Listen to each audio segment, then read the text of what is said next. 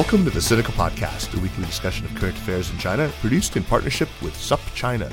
Subscribe to SupChina's daily, newly designed China Access newsletter to keep on top of all the latest news from China from hundreds of different news sources. Or check out all the original writing on our website at supchina.com. We've got reported stories, essays, and editorials, great explainers and trackers, regular columns, and of course, a growing library of podcasts. We cover everything from China's fraught foreign relations to its ingenious entrepreneurs, from the ongoing repression of Uyghurs and other Muslim peoples in China's Xinjiang region to China's travails as it wrestles with a surging wave of COVID 19. It's a feast of business, political, and cultural news about a nation that is reshaping the world. We cover China with neither fear nor favor. I'm Kaiser Kuo, coming to you from Chapel Hill, North Carolina. This show is supposed to feature former Australian Prime Minister Kevin Rudd, but he had to cancel last minute because he lost his voice. A lot of talking from his book tour.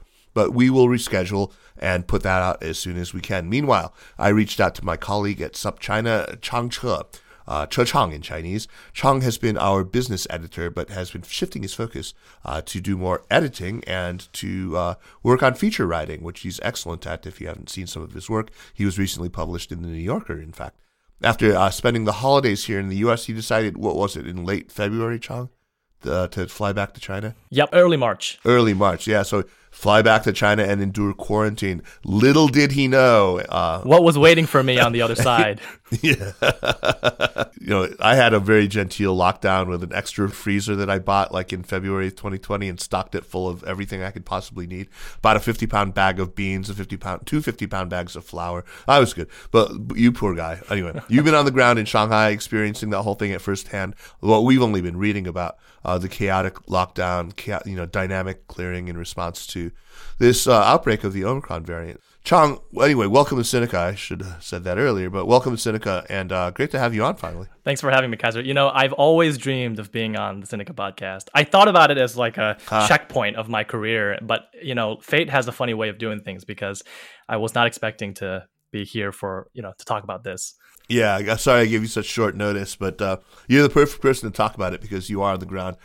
So you flew back in early March, you went into quarantine, and then what? I went into quarantine for what was supposed to be three weeks, which ended up being two for some reason. And then I, I came out, and that first day, I, I came out on March 27th, and I had one day of freedom before uh, the city lockdown in the two part lockdown, which started on the 28th. Was it Puxi first or Pudong first? It was Pudong first for the first four days. And you were in Pudong? I'm in Puxi. So I, I did have an extra oh, okay. four days to to prepare everything.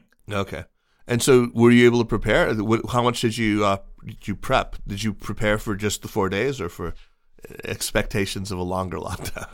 So, you know, just to give a little bit of context for for listeners, Shanghai had been logging really high case counts as early as early March. So when I was in Oh really? When I was in quarantine, the city had already been in what I could call like a soft lockdown. It was not as stringent as other cities like Shenzhen or Jilin. Yeah.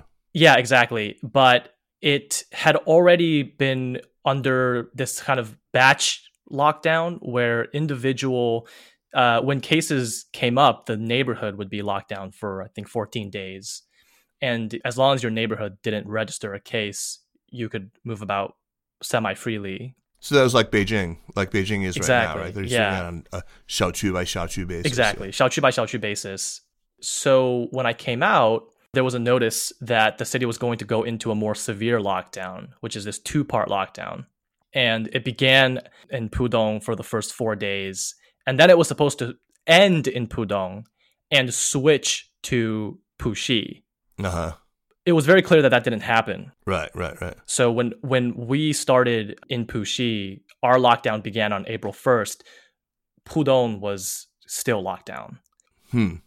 In terms of how I prepared, you know, it's funny that you asked because the lines on that day were uh, you know on the first four days were crazy. I mean the the the grocery yeah, yeah. stores were just completely bought out you know and, and you got a sense of what chinese people like and don't like. You know you saw like a bunch of potatoes were left and you know you you there was like a you know celery like people didn't really buy celery. But you know i just remember people in front of me just buying just bulk ordering like the entire uh, you know selection. I remember being at the egg counter and the woman in front of me ordering 400 eggs. Oh jeez. And i just thought to myself just you know how, what are you doing? Are you trying to eat 100 eggs a day? Like and i think it just didn't dawn on me that there was there was this kind of sense among some people who are maybe more experienced than i that don't necessarily take the government's word for it. You know, if they say for four days, it could go longer, and it just it didn't dawn on me. And so I had prepared the as to answer your question, I, I prepared for four days. uh, you sucker! oh man, that sucks. Uh, so I see that you're you're famished now and barely able to speak. now. I'm just uh, how, so how are you doing now? How, how what, what, what are things like now? How have you endured? Have you been getting shipments of, of food and, and stuff? So I'm doing okay.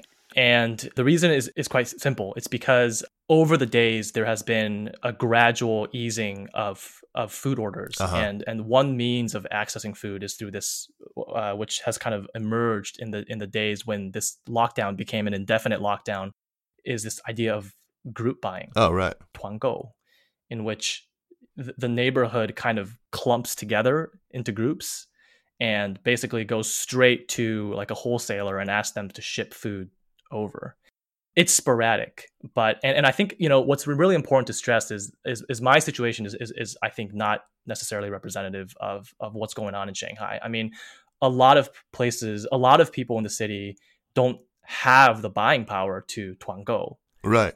People who don't live in neighborhood compounds don't have that luxury. And there are people who have been locked down longer than I was, right? So anybody who was in Pudong was locked down four days longer, if not more, if their if their compound had registered cases, and you know those people would have been going without food potentially for 14 you know 20 days. Yeah. So i mean the really big issues that are, are trending on social media seem to be obviously the availability of food but also things like children being isolated from their parents uh, people unable to go to emergency rooms for other non-COVID related emergencies. Uh, of, of, course, there's been quite a bit on the plight of migrant workers who, as you say, they don't live in compounds. They and sometimes they're locked down in the places that they were working, you know, on the sites that they were working, uh, in very very bad conditions. Uh, so, what are you hearing right now? What what's the mood in Shanghai? I mean, there if to, to, to read you know Western media reports, it, it's it's like Shanghai is seething. It's on the it's on the brink of you know uprising. This is the that that Chernobyl moment that everyone's been waiting for. This is a gigantic threat to Chinese Communist Party legitimacy. Uh, what are you sensing there? Is it is it an exaggeration or uh, is is that is that true? You know, that's a good question, Kaiser. And I think I, I was just alerted like today of the massive misinformation that's that's going on eh, you know on twitter and, and all of these social media sites. You know i think the range of experiences in shanghai really varies.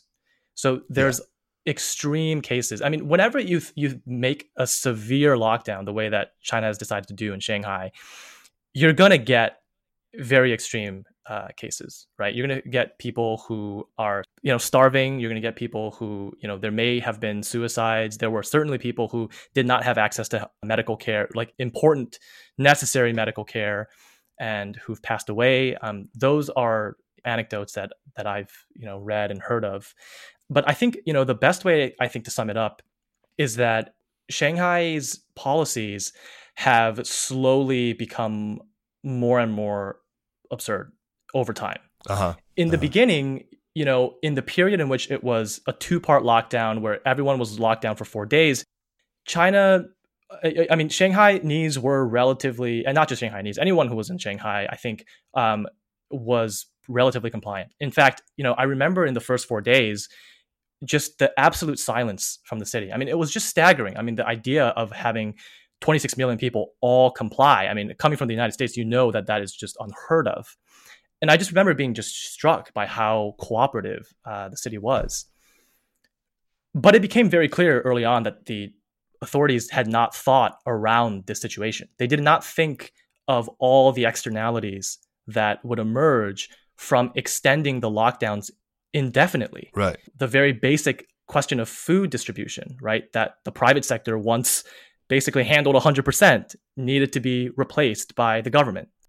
There needed to be medical services um, for people who needed medical care, people who need to give birth in the period of time that yeah, has been going yeah. on in the lockdowns. Um, you know, and as I said, migrant workers don't have the same access to neighborhood committees um, and and neighborhoods who can sort of you know make their voice better heard. So all of these externalities were not considered, and so the the situation in Shanghai, while diverse, is deteriorating slowly. There was a case of a there was a document um, that I shared with you earlier of a neighborhood committee worker who was writing about her experience. Yeah, that was fascinating. Yeah. And you also get that sense of just things slowly going out of control. Yeah, yeah. The real foot soldiers, as you say, have been these neighborhood committees, the the Juweihui or, or Hui. For most of our listeners, I think these are very familiar. A lot of us have spent time in China, but I, I suppose there are probably some who don't know what these neighborhood committees are. And um, maybe you can explain what they do in ordinary times and how they are mobilized in these extraordinary times. So that's a good question, and I, I actually, to uh, uh to be honest, I don't entirely know what they did in ordinary times. My initial thinking is that I mean, so so neighborhood committees are in charge of probably you know a, a cluster of compounds of, of neighborhoods of specific um, 小区 or like you know yeah. uh, the kind of the the smallest unit of residential life in Shanghai. And I think in normal times, you know, they would be basically in charge of like when if there were emergencies, you know, people in the residence could could, could contact the the Juweihuis. Um, the neighborhood committees were connected to other sources of power, so they were kind of your your sort of go to your initial contact for anything that might happen. And I'm sure that they also work with you know public security and and and others. So I think that was what they did in normal times in pandemic times, they've basically become the frontline workers of the pandemic prevention. Right. So they are the ones who ensure that we get tested every day, or you know, we get mm-hmm. tested however frequently we do now. And they're the ones who collect the tests and you know log them, and they send the data to this uh, you know basically like the CDC of China, where they do mm-hmm. you know mm-hmm. where they find uh, where they count how many uh, cases are positive that day. They're also the group that handles all of the externalities that have basically emerged during these lockdown times. And and that is where the fundamental tension I think has emerged in this city. That is this tension where the externalities such as you know lack of food lack of medical mm-hmm. supplies mm-hmm. Um, you know separation of, of children of their COVID, COVID positive parents all of these are being sent to the neighborhood committees and they are powerless to do anything about it. Yeah, yeah, I can imagine. So, I guess if, if people are having trouble imagining who these people are, if you've been to China and if you've lived there at all, you know the sort of older matronly woman walking around with a red armband on her arm and getting, you know, sticking her nose in other people's business always sort of like keeping track of who you're dating or that was the the Juweihui representative. So, Chang, one of the, the big questions is what accounts for the low vaccination rates among the elderly in Shanghai? I mean, that seems to be the, the, the chief or one of the chief problems here. Uh, I've heard that it's only about 65% for the elderly compared to 89% is the nationwide vaccination rate. That's two doses, with over 90% having had at least a single dose. But older people, is this, this sounds very much like what happened in, in Hong Kong uh, so, what do you think explains why there was such a low rate of vaccination in Shanghai among the elderly?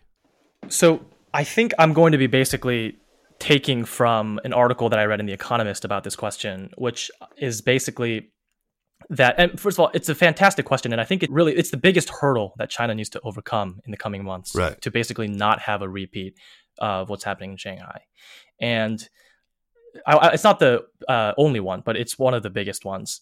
And I think the reasoning is partly, I think part of it is that the population of the elderly was not a part it wasn't a big part of the Chinese vaccine vaccination uh, studies, and so I think there was a general skepticism among the elderly about whether vaccinations. Um, of course, you know, COVID is uh, especially dangerous and deadly to the elderly, and so I think right. there was just a fear among the elderly more so than the young that the vaccination could make them sick.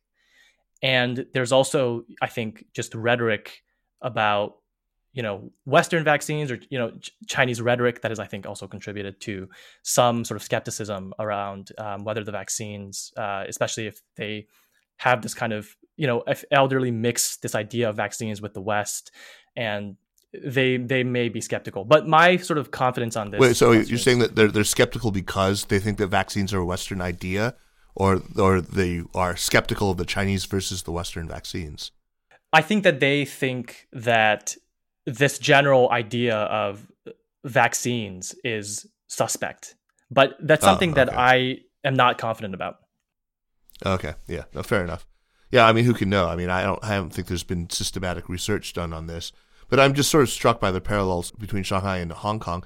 One of the things that you know I I, I thought might be a, a major factor in this is simply that China was kind of a victim of its own success.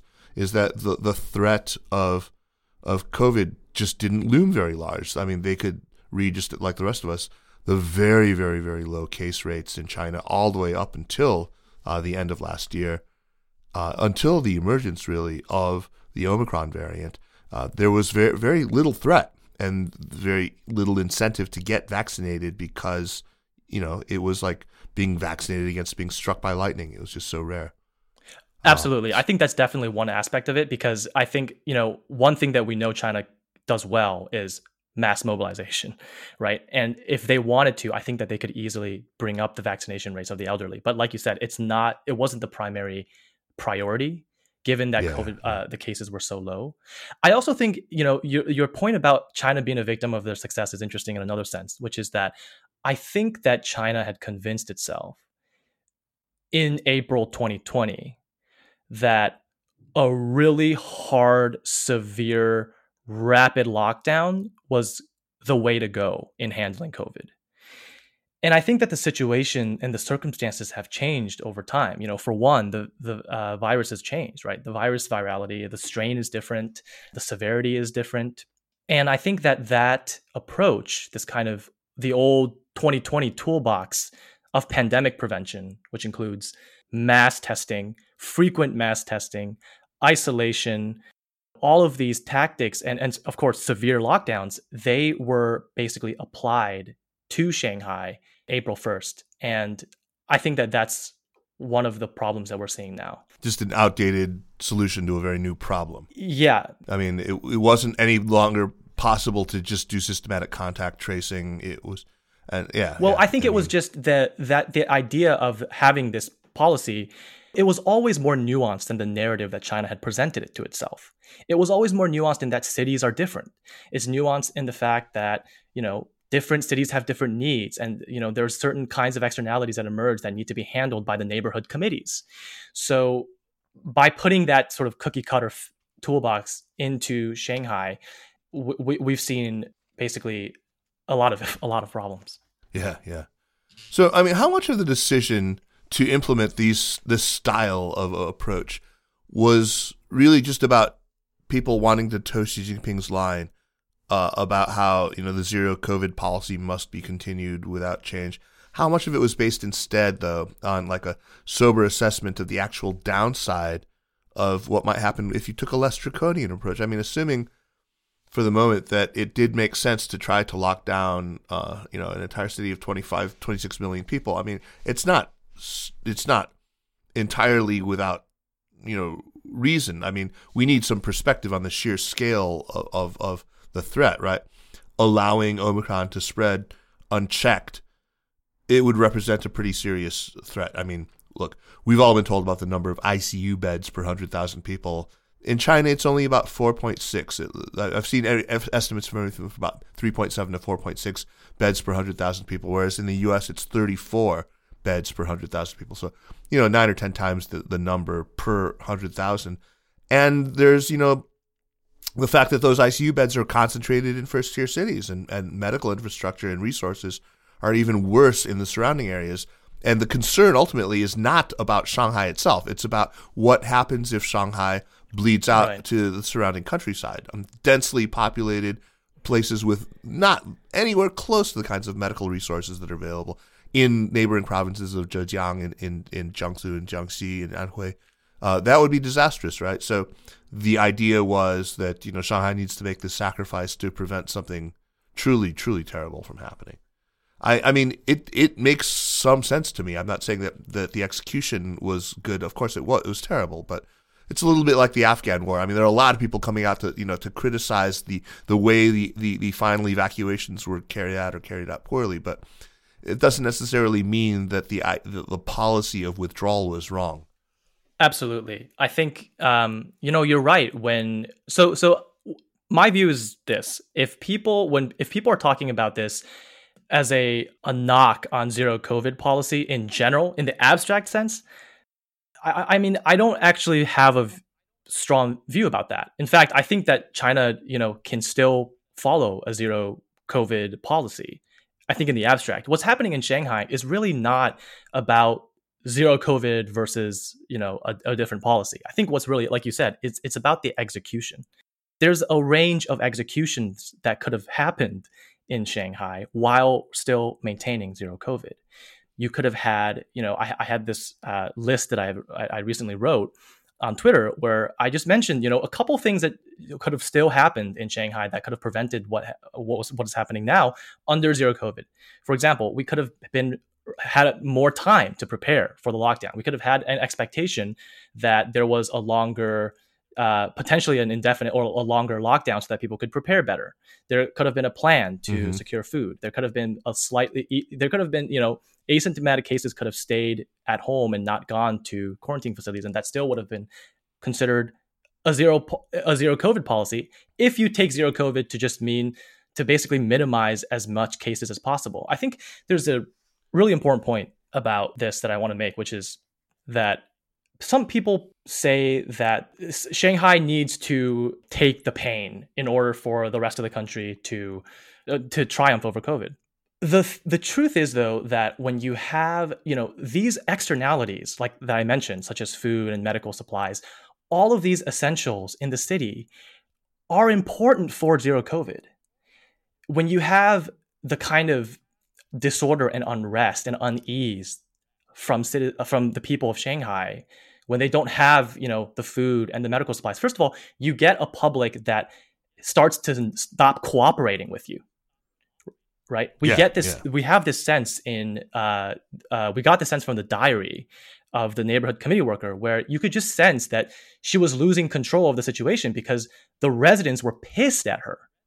You know and that kind of anger comes with poor transparency with with not thinking around the policies and and so I think you know we need to stop change, having this narrative where the choice is between a zero COVID policy and eating. It has to be right. you have to have people eat, and you have to have people well fed. You have to have people have access to medical supplies if they need it. You have to have parents and children together and families together in order to have a full, effective zero COVID. Right, right, right. No, I couldn't agree with you more. I wonder though if, if, there's something about the Shanghainese that makes their reaction different to what you might have seen in other major Chinese cities. I mean, they have never exactly been known for just sort of taking things lying down.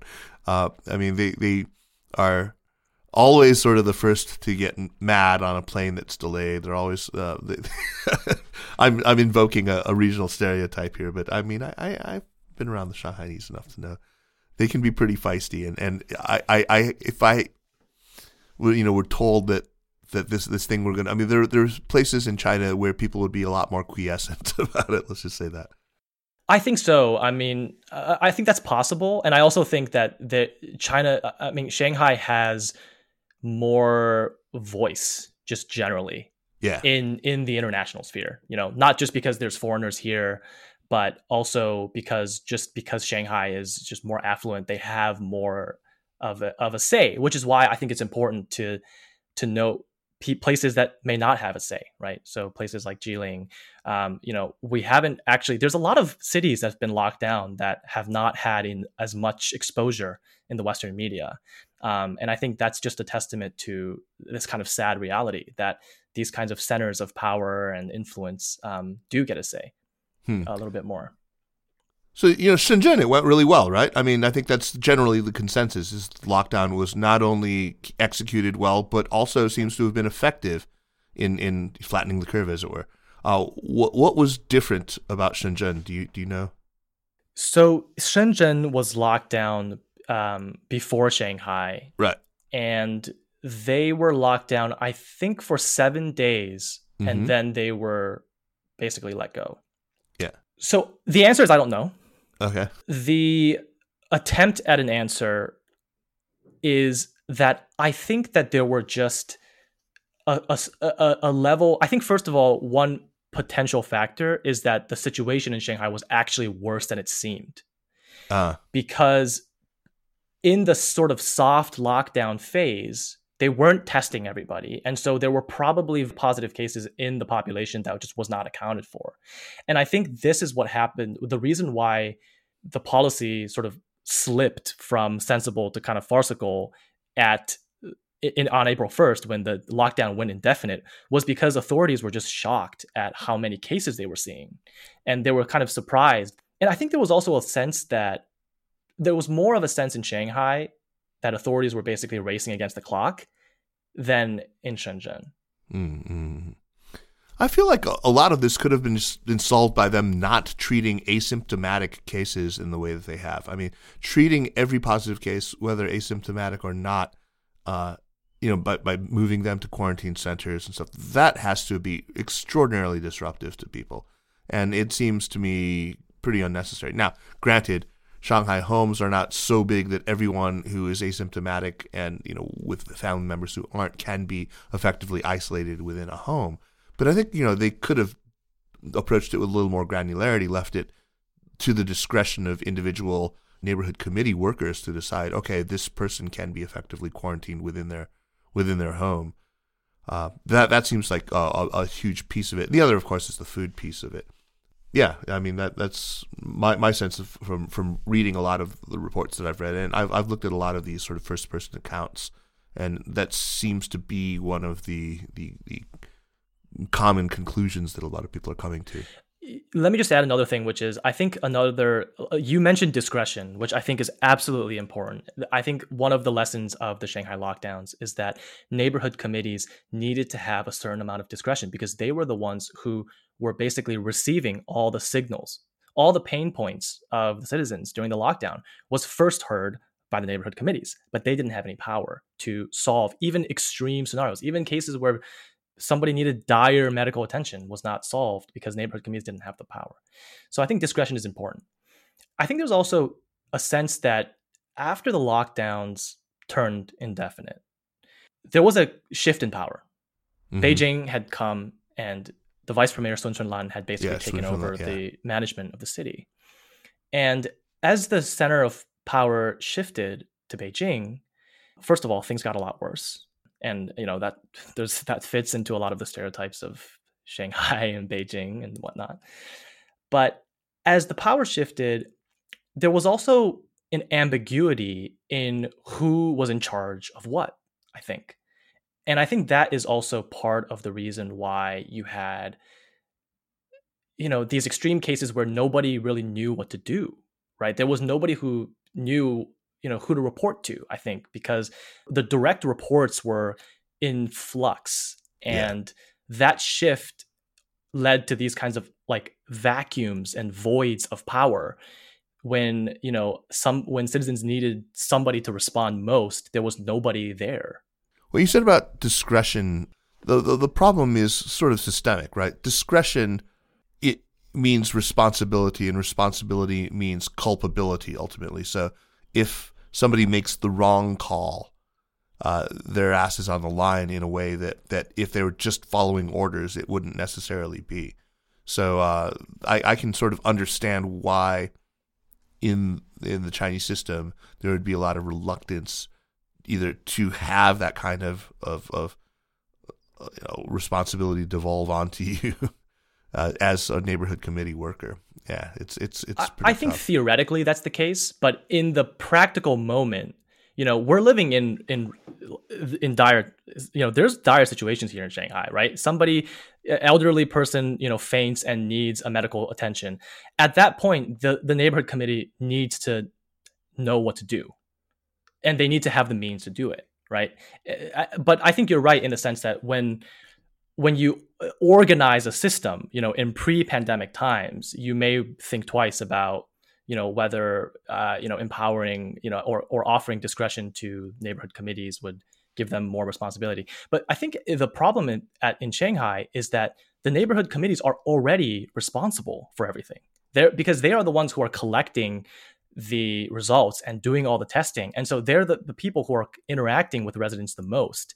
They have all the information and they are they do have a lot of the burden. But they just they don't have the power to fully, you know, address all the problems. Yeah, yeah. Completely agree. How how much reputational damage do you think China takes from this? Uh, for you know, it had this reputation for having handled the outbreak of coronavirus, not the initial outbreak, of course, but handled the, the spread of the virus pretty well. Uh, it was quite a point of pride for many Chinese people, and certainly something that they often compared to the, the, the poor handling of it in other countries, and especially to the United States. How much damage has been done to China's reputation, to the party leadership's reputation, do you think, uh, internationally because of Shanghai? I don't know how to quantify that. I think a lot. yeah. I, I think a lot. I think the damage is done. And I think that the narratives of the two countries will di- diverge even further because China is going to come out of this, provided that things don't get completely out of hand, which it might, but provided it doesn't, China will come out of this saying that they've managed to hand, you know, to beat the pandemic again. That's what they will say. And of course, and this is not a knock on zero COVID. I'm, you know, there's a lot of nuances as I've been trying to uh, discuss with you about the execution of zero COVID here. Um, I, I am you know, I think that you can one can reasonably be supportive of a zero COVID, zero tolerance policy, but um, you know, I think that there are still lessons to learn from Shanghai. Yeah. But I think that the narrative in the Chinese government at the very top is going to be more simplistic than that. I think it's going to be we've conquered the pandemic again. Yeah, we've of course. vanquished the Omicron. And I think that's going to be increasingly less credible to Western audiences who are paying attention to you know foreigners' accounts of of Shanghai. I think if this did not happen in Shanghai, if it happened somewhere you know somewhere in the middle of the country where there wasn't a huge foreign population, yeah, it, I think it would have been. Uh, I think it would have been less covered, and the the Gulf perhaps would have been less severe in the sense that China would have been able to control the narrative. But now in Shanghai, China is not going to be able to control the narrative yeah, of what yeah. comes out from here to the West. There's too many foreigners who live here and they're letting people know what's happening. So I think this is an important turning point for China. I think China's going to have to reckon with a really big dent in their credibility if they decide to that the narrative coming out of this is that we vanquished the Omicron virus in Shanghai. So that's true, and I, I know that that narrative is going to really grate on a lot of people. But at the same time, you've noticed for sure there's been a lot of Schadenfreude over this, right? Uh, in the West, there's there's a lot of sort of you know, absolutely, you're getting your comeuppance. I mean, uh, Anna Ashton, who's not the Asia Society and was for, for many years at the U.S. China Business Council, she wrote in a tweet I, I would like there to be a lot more obvious empathy for people in Shanghai and less of the weird excitement that this could be bad for the party. Uh, that's that's exactly how I feel about it. I mean, it, it's like once again we're not centering often in uh, the Western coverage. We're only sort of using the suffering of people instrumentally as a way to sort of try to discredit the party or to you know to get this this kind of almost kind of suffering porn thing. Uh, Absolutely, yeah, yeah. and and Kaiser, I'm just gonna stop you there because I, I completely agree with you, and that's why I'm not making this into a question of zero COVID. Because a lot of the people who have shortened Schadenfreude are saying, you know, this has been the reality of zero COVID all along. I, I think that there's a credible argument that China did a, the right thing, you know, to in, in terms of implementing the zero COVID policy for from 2020 mm-hmm, to mm-hmm. you know now. And I think that there's a defensible argument for zero COVID. But what I'm saying here and the criticisms that I'm making have to do with that execution. Yeah, yeah, no, yeah, I, I, I get you. And and that's very much, you know, that can be an internal critique. you know, from the inside as much as an external critique yeah. of Schadenfreude. So Beijing may be in for a Shanghai style lockdown. I was just talking to our colleague Anthony in Beijing. He said that everyone's a bit worried about that and they're stocking up just in case. But already we're seeing, you know, the shelves emptying. What should Beijing be learning from the whole Shanghai experience? What are some of the, the key lessons that Beijing should take away in case it has to go into this sort of a lockdown as well? I mean, I've got plenty of family there, and they're telling me, uh, I mean, some of them, my, my sister in law and then my parents in law had uh, at various points had their own xiaoqus locked down, but it was only for three or four days at a time. And they they said they were extremely good about you know making sure everyone had food, making. So what what what should they be learning? So the first thing I think is that communication is so important. Yeah, for sure. Because the Shanghai people, uh, you know, communication has has really broken down. I mean, I think a lot of people are just getting info from rumors, um, and and it hasn't been, you know, knowing having residents know what they're in for is so important for something like a, a lockdown where you need the cooperation of everybody in the city. I also think that the biggest lesson of Shanghai is that you need to balance, in order to have an effective zero COVID policy, you have to balance COVID cases with other circumstances of suffering and pain. You have to balance the food supply and distribution. You have to balance the medical supplies. You have to have humane policies of treating those with cases with children. All of these are important in a holistic, comprehensive zero COVID plan. Because if you have a population that is jittery, agitated, that are willing to protest, then you create a situation where cases can multiply. Hmm. What What do you think uh, are the lessons to be taken away when you stand back and look at sort of a comparative lens and look at the United States and other big populous countries, Brazil or Russia, uh, in in their responses? Well, obviously, uh, I am no defender of the way that the United States handled the pandemic, but I will say this: I think one thing that I've learned about my experience here is that the US and China have very different kinds of governments, is obvious, right. but they have very different sort of approaches to people's agitations because in the US I just feel that everything is the US is very sensitive to people's voices. You know, like signals of duress get sort of amplified very fast mm-hmm. in the social media and then you know all of a sudden biden comes out in the press sec- like in the press conference and has to address it immediately in china you know there's just one there's a sense that people don't have a way to congregate with each other. I mean i, I remember it was striking that this is the first time that i've got to know my neighbors. Wow. Everybody is you know sort of in their own silo. And you get this in the very beginning of this lockdown you know you saw all of these accounts but they were all individual accounts. They weren't there wasn't this mass twitter mob or you know there wasn't this like major collective anguish. And i, I just think i think china has sort of organized its government in a way that it is so good at mobilizing toward a single goal but in that approach, it can be myopic at times and avoid other signals. Yeah. Because the government is just not set to be open to various inputs while they're mobilizing toward a single goal. A really great example of this in Shanghai right now is that the government is insanely competent about testing. I mean, they tested the entire city in the span of like five hours. That's 25 million tests in one in, in a span of five in a span of five hours, and the results came, you know, in within days. I mean, nowhere in the world could that possibly happen right, besides China. Right, right, right. But at the same time, a lot of people were running out of food, and there was no response. You know, there was nobody who had to answer for it. And in the U.S., I think you know they have the opposite problem. They they will they would answer for it, but they would also have to answer for a lot of things, like if somebody said that you were born in Kenya and you know you had you had to respond so I mean, how how bad is the food situation right now for people around you? I mean, you I know you were able to organize this tuangou, but what are some of the worst stories that you've heard? Are there people who have actually gone days without eating at all? Is that where we're at? I am sure I have not heard it, but I am sure that in a population of 26 million people, having been locked down for many people for 21 days, I'm I'm sure that there's people that have gone without food.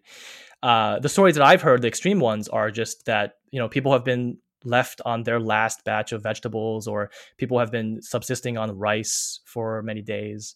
Those are the accounts that I've heard. Okay, no one has actually starved to death, as, as, as far as you you know. Uh, I don't know no one that that I know, but uh, you know, death has been an important consequence, a, a significant consequence of these lockdowns. Yeah, no, for sure. Not necessarily just in food, but just in medical care. Yeah, yeah, again, I mean, those are the stories that we hear most often because they're really poignant about the pregnant woman who, because she doesn't have like a PCR test that's you know within the last X number of hours, hasn't been admitted to an emergency room, that kind of thing, right?